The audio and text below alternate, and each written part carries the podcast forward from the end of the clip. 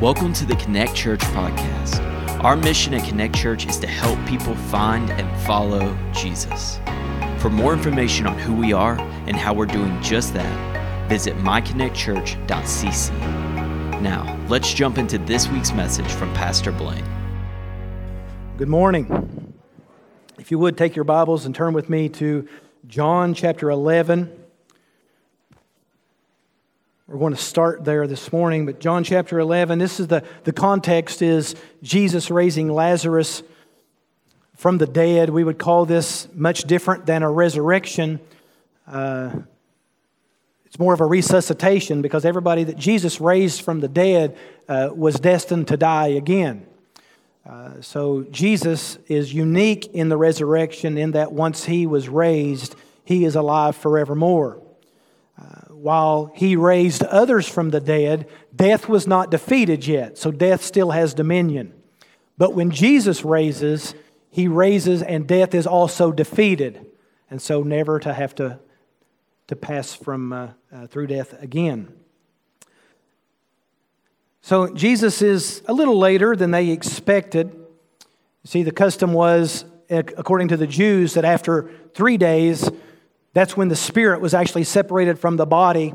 And so Jesus waited until day four to go and speak the release to Lazarus. If you've ever wondered why Jesus seemed to be a little late, he wanted to leave no doubt that he had the words that would defeat death, and later he's going to have the action to defeat death ultimately.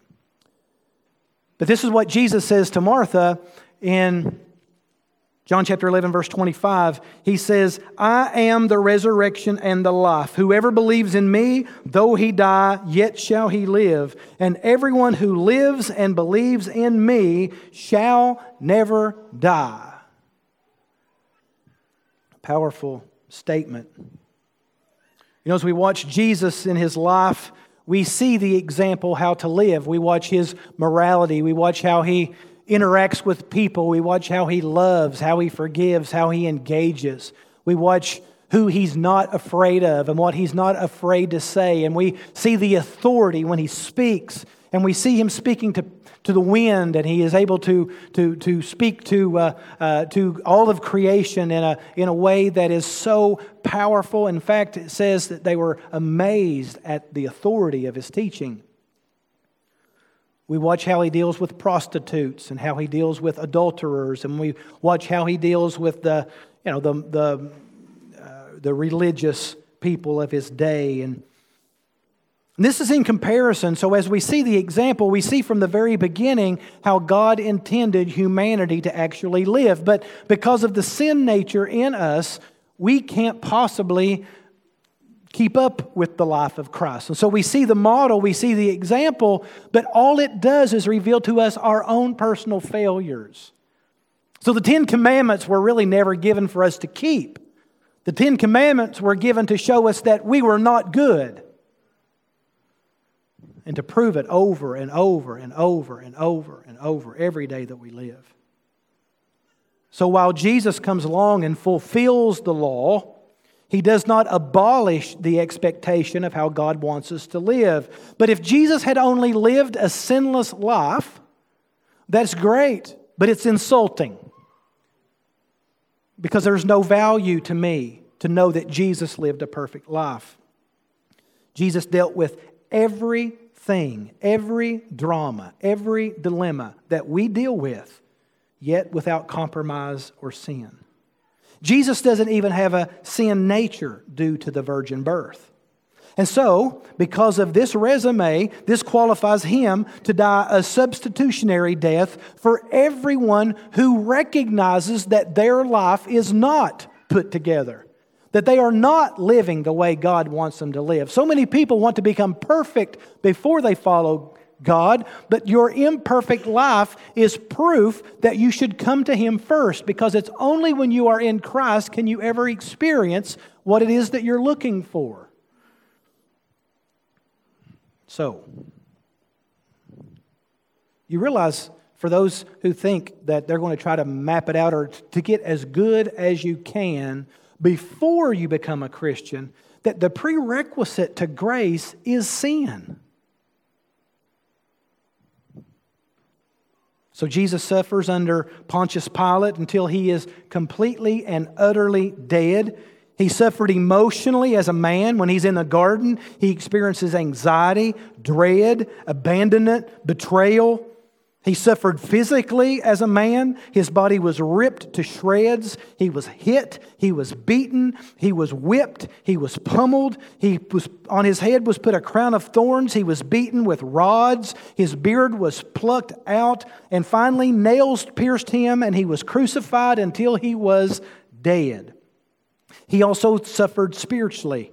In the garden, when he was crying out and praying, he said, My God, my God, let this cup pass from me, Father, but not my will, but yours be done. And on the cross, he says, Why have you forsaken me? Jesus experienced suffering emotionally, physically, and spiritually. So Jesus died in every sphere of life.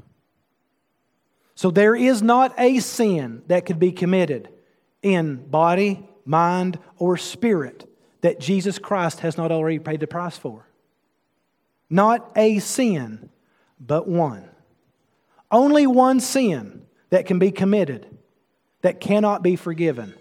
And that is the sin of dying having not trusted in the perfect life, death, and resurrection of Jesus Christ.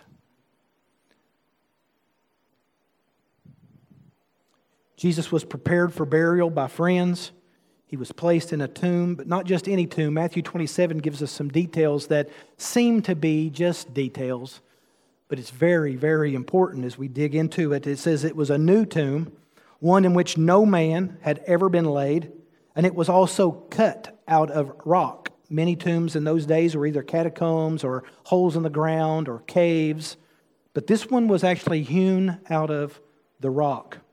If you remember in the Old Testament, Jacob, who was the founder of Israel, his name actually was changed to Israel, the patriarch, he was honored and buried by his son Joseph. And so now here we have the Son of God, our founder, Jesus Christ, honorably buried by another Joseph, a rich man, which fulfills the prophecy of Isaiah 53 that says that the Messiah will eventually have as his place of entombment with the rich. Jesus wasn't laid in his own tomb, but another's. This tells us a lot about his humility. Nothing Jesus ever said, nothing Jesus ever did was for himself. It was always for others. Jesus even said, I don't even have a place to lay my head down at night. So, of course, he doesn't have a tomb. Completely dependent upon someone else for those material things. Now, if you were to think, now think these are again just minor details, right? But if you think about Jesus being laid into a tomb where there are other corpses already, it would be really easy to go into that in 10, 15, 20 years when every corpse looks exactly the same. And not to be able to know, is this the one we laid Jesus? Where did this? No, Jesus was laid over here in this little. No, no, I think Jesus was over here. So it's very important for us to know that there was nobody else laid in here and nobody else was ever laid in that tomb. Do you remember the story uh, in, in the Old Testament when Elisha, who had a double portion of the Holy Spirit of Elijah, when he dies, they lower him down into a mass grave where other bodies are already in. This was very customary, don't be offended. But Elisha's dead body touches the body of another dead man. And Elisha's body is so powerful. This touching, you don't believe me. Go back and read it. It's good. I can tell. I don't remember that story. Well, you should attend Sunday school. It's great. Elisha's dead body touches the body of another dead man, and boom, this other dead man comes back to life. Isn't that nuts? That's crazy stuff. So listen, it's very important that Jesus be in there all by himself because if Jesus comes back to life, you would say, What happened in there? We don't know because we're hidden from it. It's very important for us to know that nobody else was in there and nobody else had ever been in there. It's also important for us to know that this was a tomb hewn out of rock, which wasn't very common. Usually, again, hole in the ground, some kind of cave system, or some kind of catacombs. But there is no back door to this hewn out rock. There is no way that over the course of three days that the disciples could figure out through the backdoor caverns where they could come and steal the body of Jesus.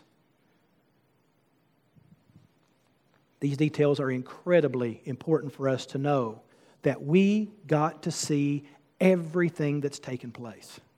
Nothing is hidden from our eyes.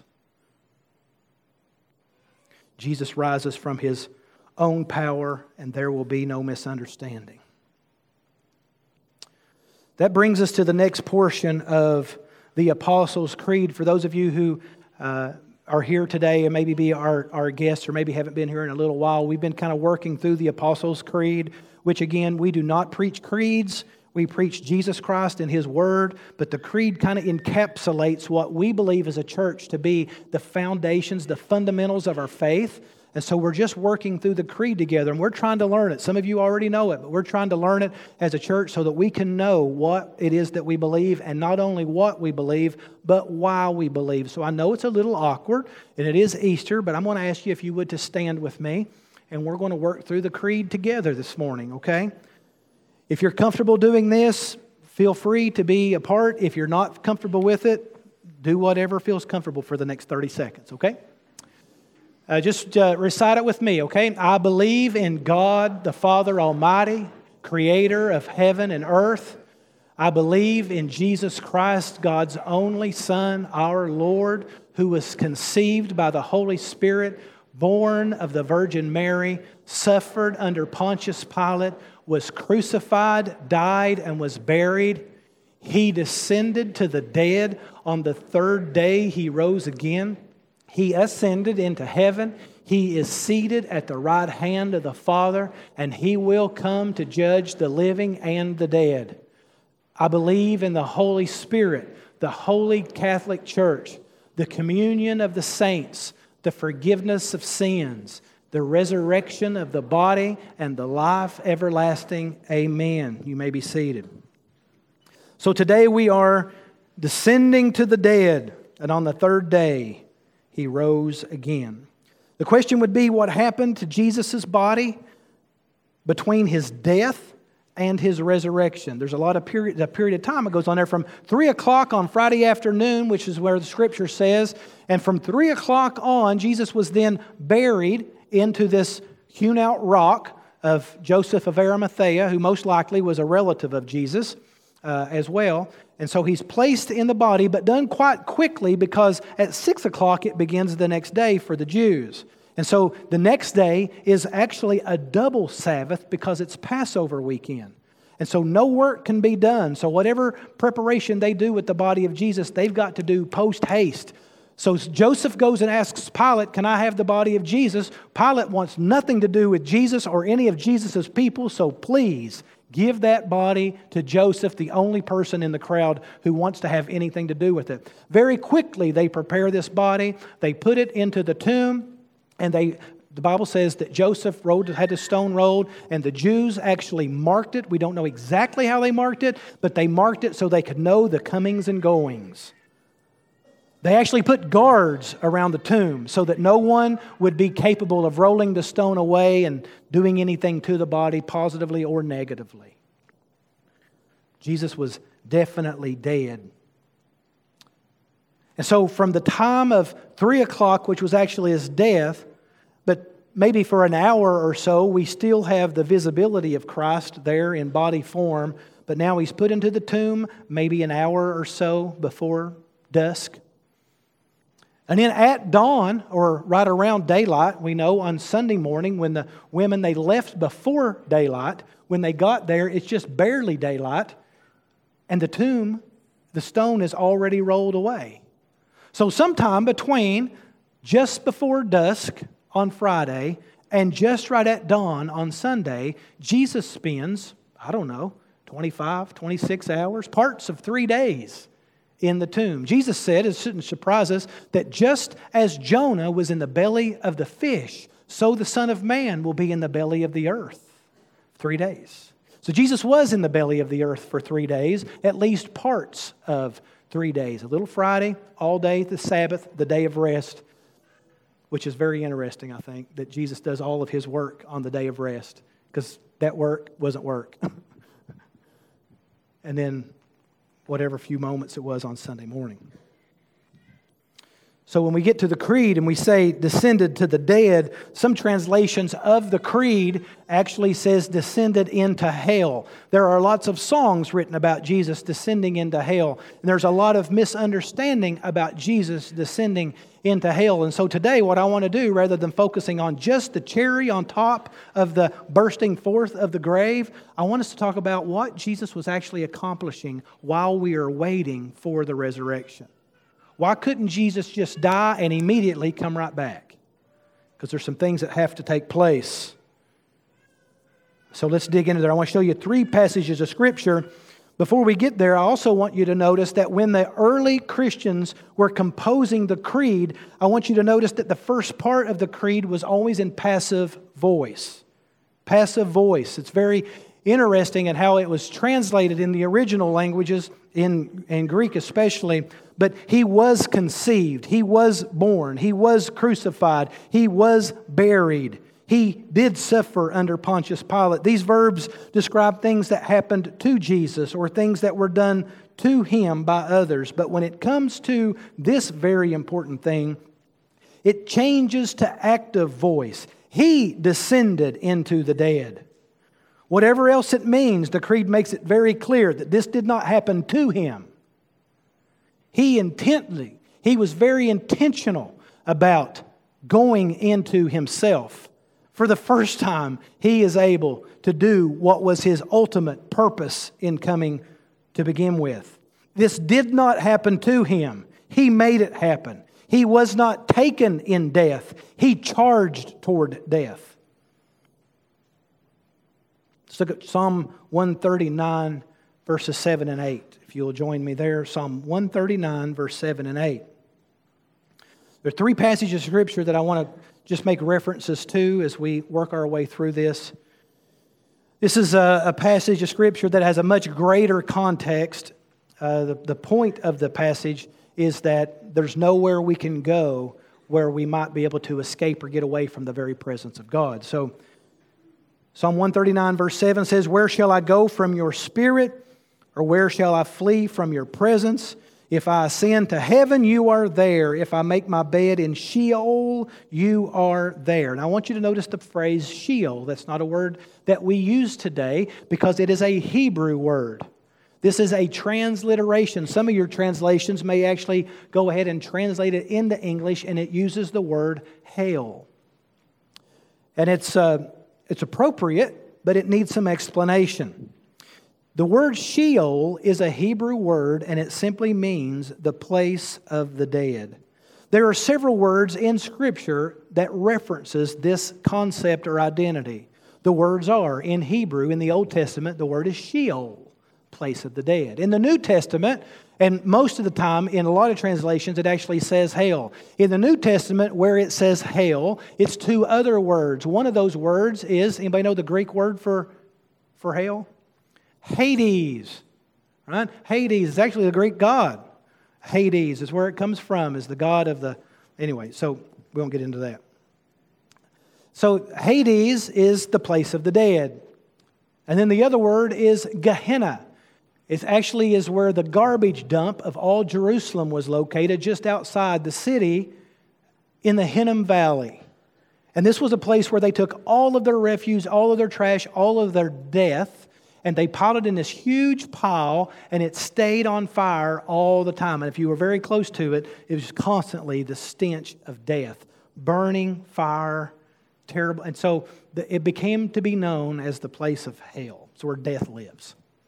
So often in the New Testament, the word Gehenna is translated hell. The word Hades is translated hell. In the Old Testament, Sheol translated hell. It all means the same thing. Hell is actually an English word. Now, the reason that I say that is most of the time in our understanding of hell, we think of this place where the unrighteous go and live forever separated from God. But in the Old Testament, it says that even if you go into hell, you are there, O Lord. If I go into the place of the dead, you are there. There is nowhere I can go to escape your presence. But I want you to remember something that often we forget. Hell is not the eternal place of torment. It's very important. So, whoa, wait a minute. Hell in the book of Revelation says that hell itself will be thrown into anybody? The lake of fire. The lake of fire is the eternal place of torment not hell itself. So I want us to jump into a New Testament story that Jesus tells. I think it was a, a true story. I think Jesus uses it as an illustration. The story of the rich man and Lazarus. is found in the book of Luke. Jesus is talking about this, this poor man who lived kind of camped outside of uh, a rich man's home, and they both die. One goes to a place called Abraham's bosom, which is a place of waiting, a joy, a, uh, well, well, it's compared to where the rich man goes, which is called the place of torment. But now I want you to understand very closely this is pre resurrection. Jesus has not resurrected yet. So when we talk about hell, there's two compartments.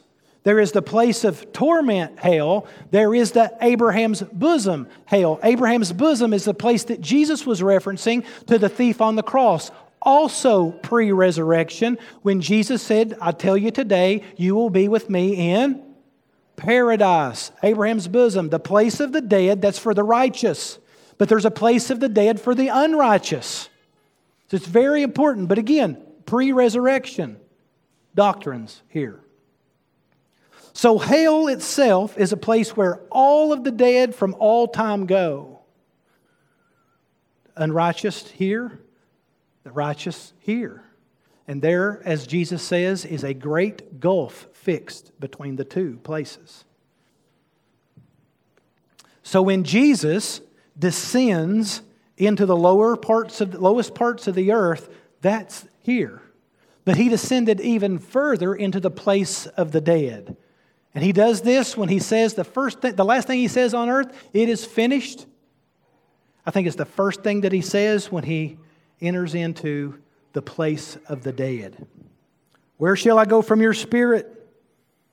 Where shall I flee from your presence? Even if I make my bed in Sheol, you are there. So Psalm 139 assures us of God's omnipresence. Wherever we go, Jesus Christ is already there. No part of the universe, no matter how low, no matter how dark, how distant, He is always present. The second passage of Scripture is Colossians chapter 2, verse 15. Colossians chapter 2, verse 15.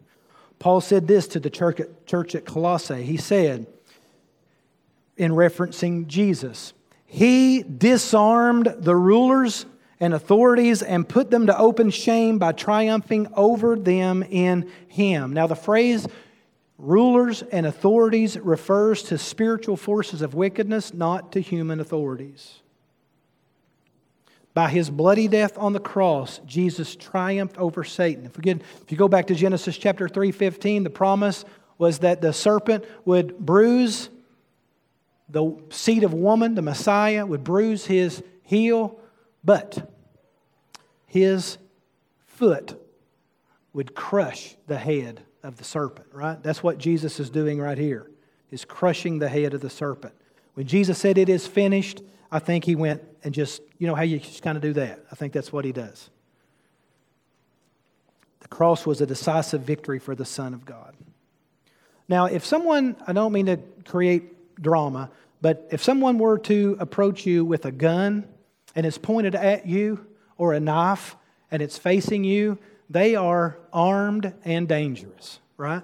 So to disarm, whether it's then or whether it's now, it simply means to take the weapons away. So when Jesus died on the cross for our sin, that very moment when he left this world spiritually, he entered into the world of the, the dead, those who had already passed away. Why did he leave here? To disarm he took every weapon that the enemy had formed against us, and they will not prosper because they are locked up in the safe of the Son of God. Disarmed. Satan has nothing more than a boo. All he can do is jump out from behind a tree. That's all he's got. With his hands that used to have weapons, he has no weapons because the cross of Jesus Christ disarmed every weapon that could be formed against you. Disarmed. I don't know why in the world we're so afraid of, of Satan. So when Jesus dies, something very stupendous happens in the spiritual realm. That's invisible to everybody on earth. That's why they, they don't know what's really going on. You remember, the, I mean, as soon as Jesus died, earth felt it. There was an earthquake, right? And even the, the, the soldier who was there at the cross said, Ooh, there's something different about this guy. Surely this is the Son of God. I mean, this was powerful. But the world did not know what was going on, but the spiritual world did. You know, the spiritual world knew what was going on because Jesus took, as prisoners of war, Satan and all of his minions and paraded them past this side of the dead and showed them all there's no more weapons. Jesus, I love it. I, I don't think that Jesus was sarcastic. I do not think that he was a smart aleck. But do you know when you give when you tell someone something and they don't listen and then what you told them comes to pass and and you say, "Well, I don't want to say I told you so." Listen, I have found that it's even better when they know that you told them so, but you don't have to tell them you told them so. You just kind of look at them. They know it. It puts them to open shame. And I think when Jesus takes that step there and he takes the weapons from all of Satan and all of his forces, he puts him to open shame. I told you. I told you. I think, I think all of hell rejoiced at the death of Jesus Christ. The place of torment rejoiced. Satan rejoiced until his weapons were taken away. And he realized he had nothing left. So, for those of you who often are feeling anxious, you feel defeated, you feel worried, you're scared to death that Satan's going to do something to you, you need to remember something. When you trust the finished work of Jesus Christ, he has nothing in his hands except boo. Charles Haddon Spurgeon, that great preacher from the late 1800s in London, he tells the story of one night uh, he, he kind of woke up from, from his sleep and his bed was shaking. He thought, what is going on? My bed is shaking. There must be a storm outside. And so it happens again. And he thinks, man, that's a severe storm. He hasn't opened his eyes yet, he says. And, and then, I mean, it shakes so hard he hears it and he opens his eyes to see what kind of storm is outside of his window. And as he opens his eyes, he said, Satan is standing at the foot of his bed, shaking his bed. And he said, Oh, it's only you, and rolled over and went back to sleep. Remember that next time you're worried or doubt. 1 Peter chapter 3 verse 18 and 19. Listen, you need to realize that that time between the crucifixion and the resurrection takes the sting out of death for you. I think when, while, you, while you're turning to 1 Peter, I, I just picture Jesus, all of the righteous, they're captive in this place, waiting for the atoning of their sin. All of the unrighteous have abandoned all hope. They're empty. But both of them are stuck waiting. And I think the amazing thing to Satan and all his demons is the freedom that Jesus has in this place. He's able to walk. This hell and death has zero power over him. That's who we've placed our hope in.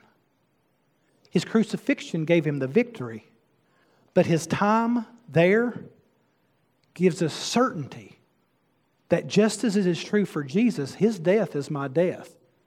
Sin and now death and now hell itself has no power for those who call themselves by the name of Jesus. No power. 1 Peter chapter 3 verse 18 For Christ also suffered once for sins the righteous for the unrighteous, that he might bring us to God, being put to death in the flesh, but made alive in the spirit. Verse 19, in which he went and proclaimed to the spirits in prison. Now, Jesus is dead physically. His body remains on earth, is being taken care of and laid in the tomb. But he is still alive spiritually. And that will be the same case for us as well while we wait for our ultimate resurrection. Then Peter says that Christ went and he preached to the spirits in prison. These are perhaps those who had believed in God's promises but were waiting for their sin to be atoned for. So I don't mean to imply that Jesus goes into the place of torment and goes, nah, nah, nah, nah, nah. Jesus goes to the place of the righteous, and the last thing he says on earth is, It is finished. It's the first thing that he says in the place of paradise. All the Old Testament saints, it is finished. You are free to go to be with the Father. Free to go to the Father. Jesus empties out paradise so that they can be present with the Father. But the place of torment still remains, awaiting ultimate judgment where it will be thrown into the lake of fire. So Jesus is declaring defeat to the devil, all of his demons, and all of those who have rejected him on earth. He keeps them in their place. Now, there's a couple things that this does not mean, and I want to clarify this very quickly, lest error creep into our belief system. This does not mean that Jesus went into hell and offered salvation to those who were already dead. There is nothing in Scripture that supports the notion that Jesus went and preached salvation to them. Okay? There is no such thing as a post mortem salvation. Paul said, Now is the time, the day of salvation. Today is the day when we must trust Christ as our Savior. Man is appointed once to die, and after that, we face judgment. So, judgment is the only thing that can come after death. That is why, while we are still breathing, that is the time. I hear people say all the time, I know that Jesus is true. I know that the stories are true. And one day I will make a decision to follow Jesus. Or there's lots of, because it's so convenient. After I die, we know that Jesus went and preached down to hell, and he'll do that again. I'll go to hell, and I have one more chance to make a decision to follow Jesus Christ. Absolutely, absolutely too late. There are no mission trips to hell.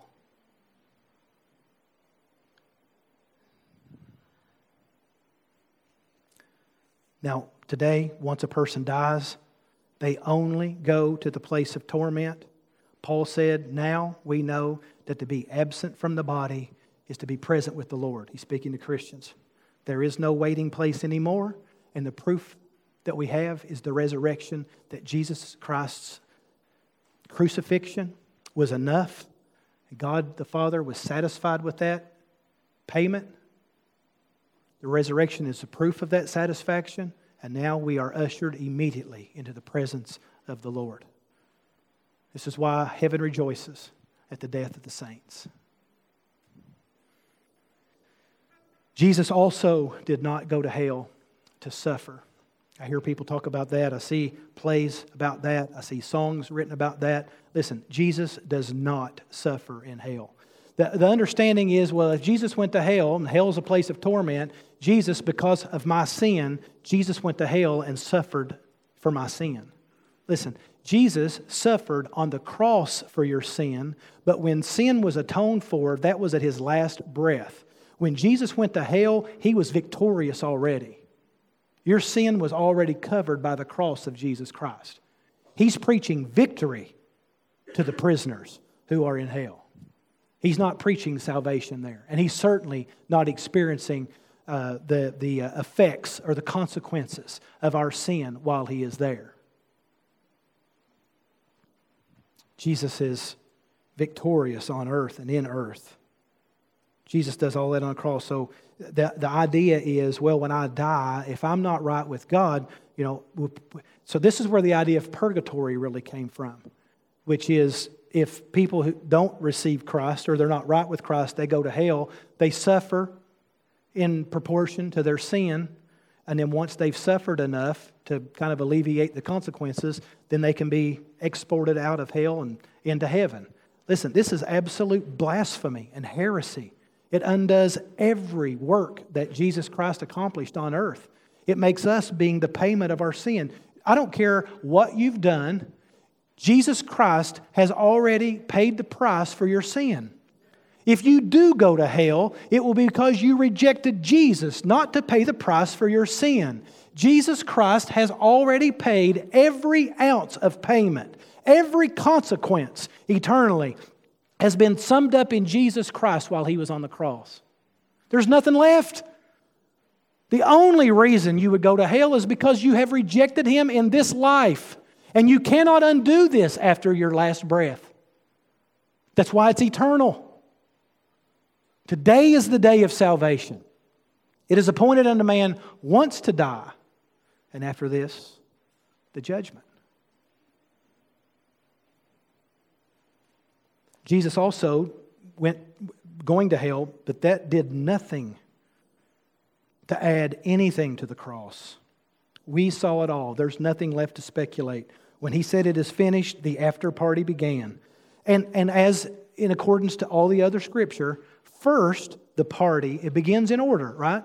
It's just the same way the same way the, the second coming. The dead in Christ will rise first, right? Well, guess what? The dead in Christ heard the message of the gospel first. The, the after party of the crucifixion started with the Old Testament saints. They were the first to know about it, and we got to know about it three days later. It's enough. It's finished. The grave heard it first, earth heard it Sunday morning.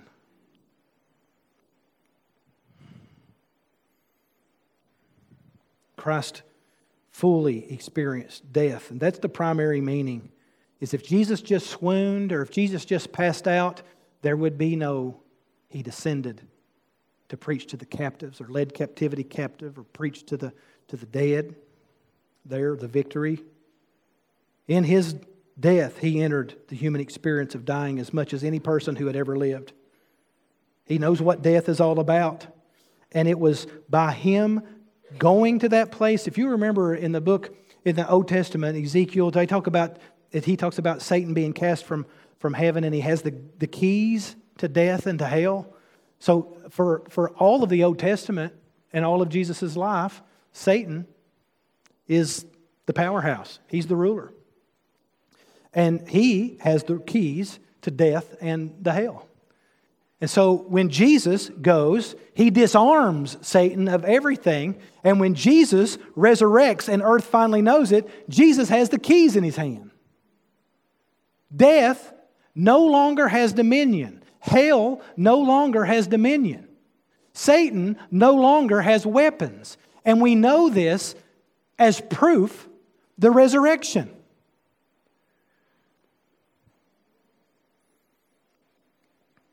So, Jesus defeated the devil. Well, Scripture says it in, in five ways. Number one, we already talked about him crushing the serpent's head in Genesis 3.15. 1 John chapter 3, verse 8 says, Whoever makes a practice of sinning is of the devil. For the devil has been sinning from the beginning, and the reason the Son of God appeared was to destroy the works of the devil. So the works of the devil have been remedied in Jesus Christ. But listen, these are promises only for those who claim to put their faith in the crucifixion of Jesus Christ, who have allowed their sin to be paid by Christ. He's paid it whether you admit it or not.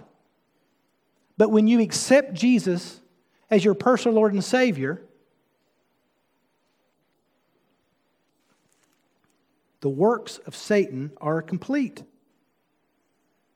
Hebrews chapter 2, verse 15 tells us those and deliver all of those who, through fear of death, were subject to lifelong slavery. He's talking about people who are apart from Christ, and we are destined both in this world and in the world to come. Lifelong slavery. We are slaves to Satan, we are slaves to sin. But Jesus put an end to that. Colossians chapter 2, verse 15, we already saw that hell itself is disarmed. And in John 16 11, concerning judgment, because the ruler of this world is judged. That's past tense, by the way, well, present tense and then past tense. It's really interesting. Is, that's present tense, judged, past tense. So, what does this mean to us? Well, to put it in first grade terms, we don't have to be afraid of the dark anymore. Now, I know we're afraid of death, something we've never experienced before. We have a little bit of weirdness when it comes to experiencing things we've never experienced. But listen, though the room be dark, Jesus sits in it and says that he's already in there and it's safe to come in. We don't have to be afraid of the dark anymore. We don't have to be afraid of death anymore. Because we know, even though we die physically, we do not die spiritually. How do we know that for sure? Look at the empty tomb. That's how we know for sure. We also know that the work of salvation is absolutely complete. Listen, because Jesus died for us and took our punishment, we cannot go to hell. It's impossible. I'll say that as strongly as I possibly. It is impossible for Christians to go to hell. Jesus made it impossible, but only for those who've trusted Christ as their Savior.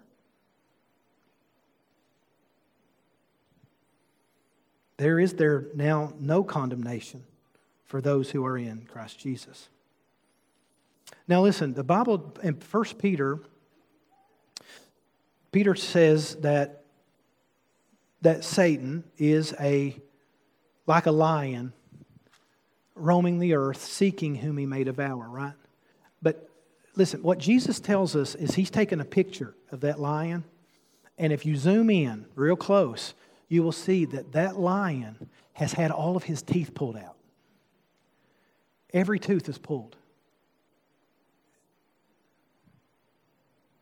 If his teeth are a weapon used against us, Jesus disarmed him by plucking every tooth.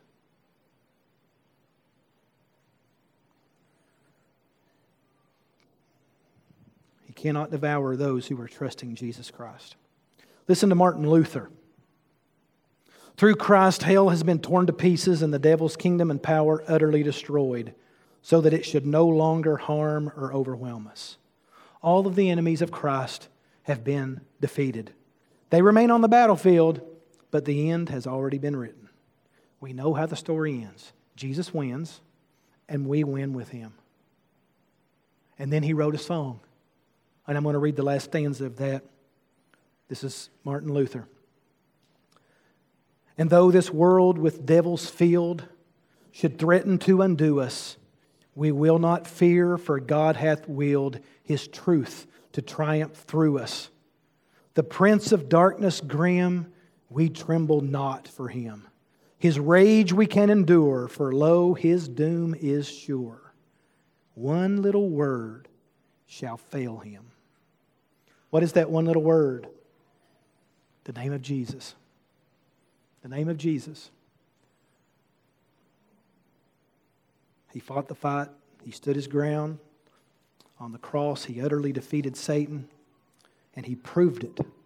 He proved it all that death, hell, fear, the grave, none of these have any power over those who are in Christ Jesus.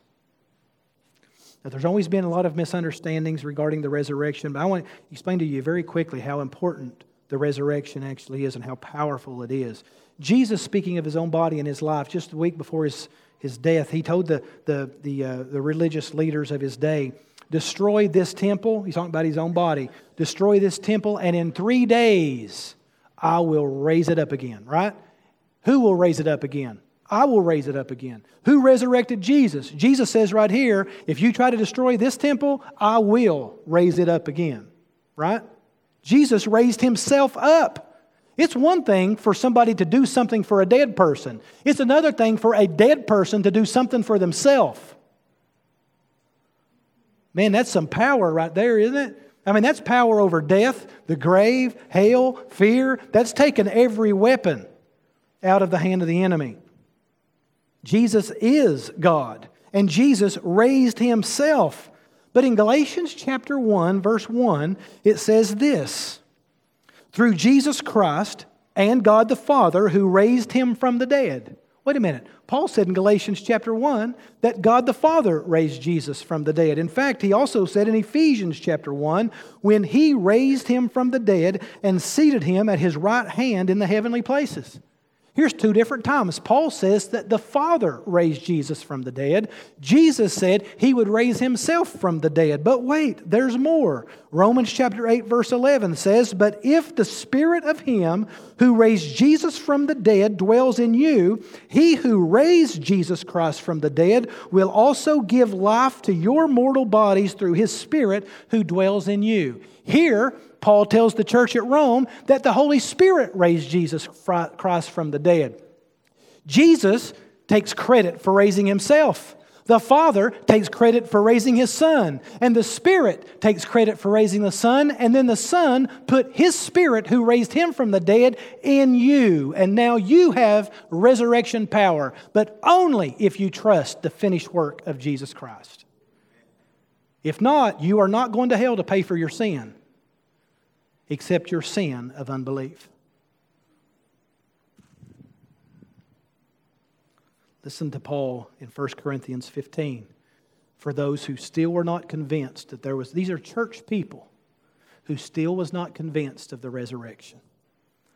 1 Corinthians chapter 15 verse 17 and if Christ has not been raised then your faith is futile, useless, worthless, in vain, empty, and you are still in your sins. I hear people say, you know, even if the resurrection is not true, the cross of Jesus proves that we're forgiven.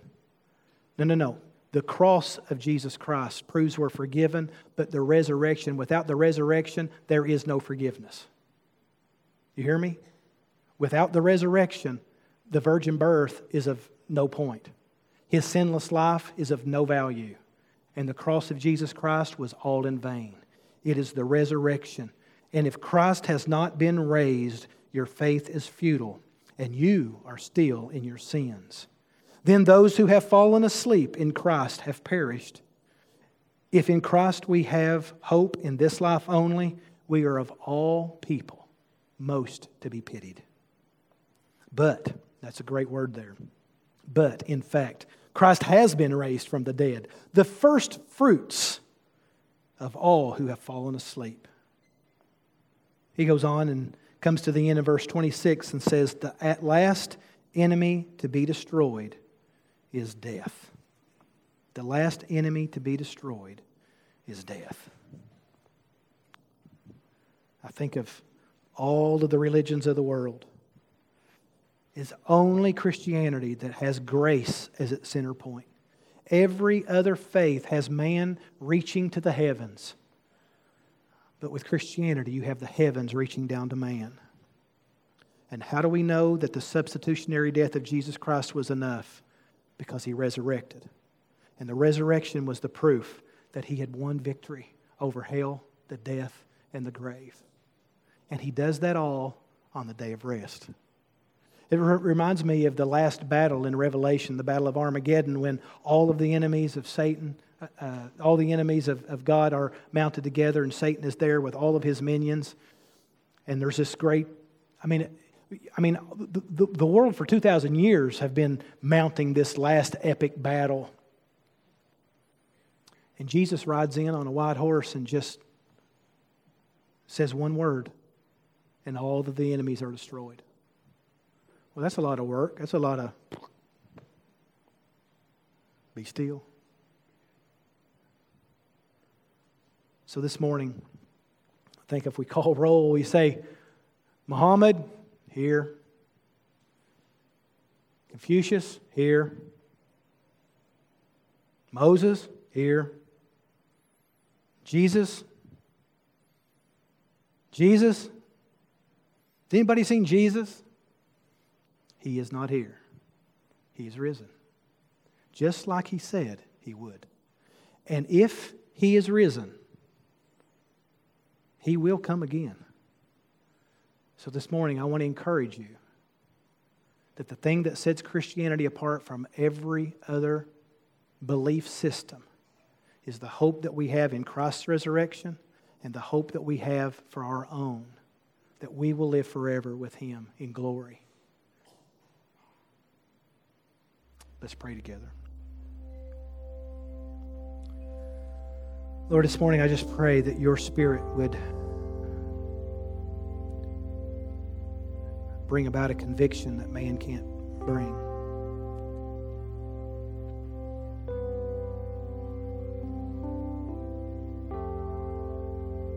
Lord, I pray that you would honor the reading of your word. I pray that you would speak powerfully. I pray that your, your Holy Spirit that resides in us would confirm to us what we need to do, that you would grant us repentance. Lord, I know that there are, folks in this room that eternity makes us nervous because we don't know for sure. I know there are some in here that have never made a decision to follow you. Oh, we intend to. We're hoping to. But I pray, Lord, today that your convicting power would be so heavy that we would, we would make that decision. Today would be the day of salvation. Lord, I pray for those who may, the spark may have, have gone and we forget what we have in you. We've made a decision to follow you, but we're not following at all.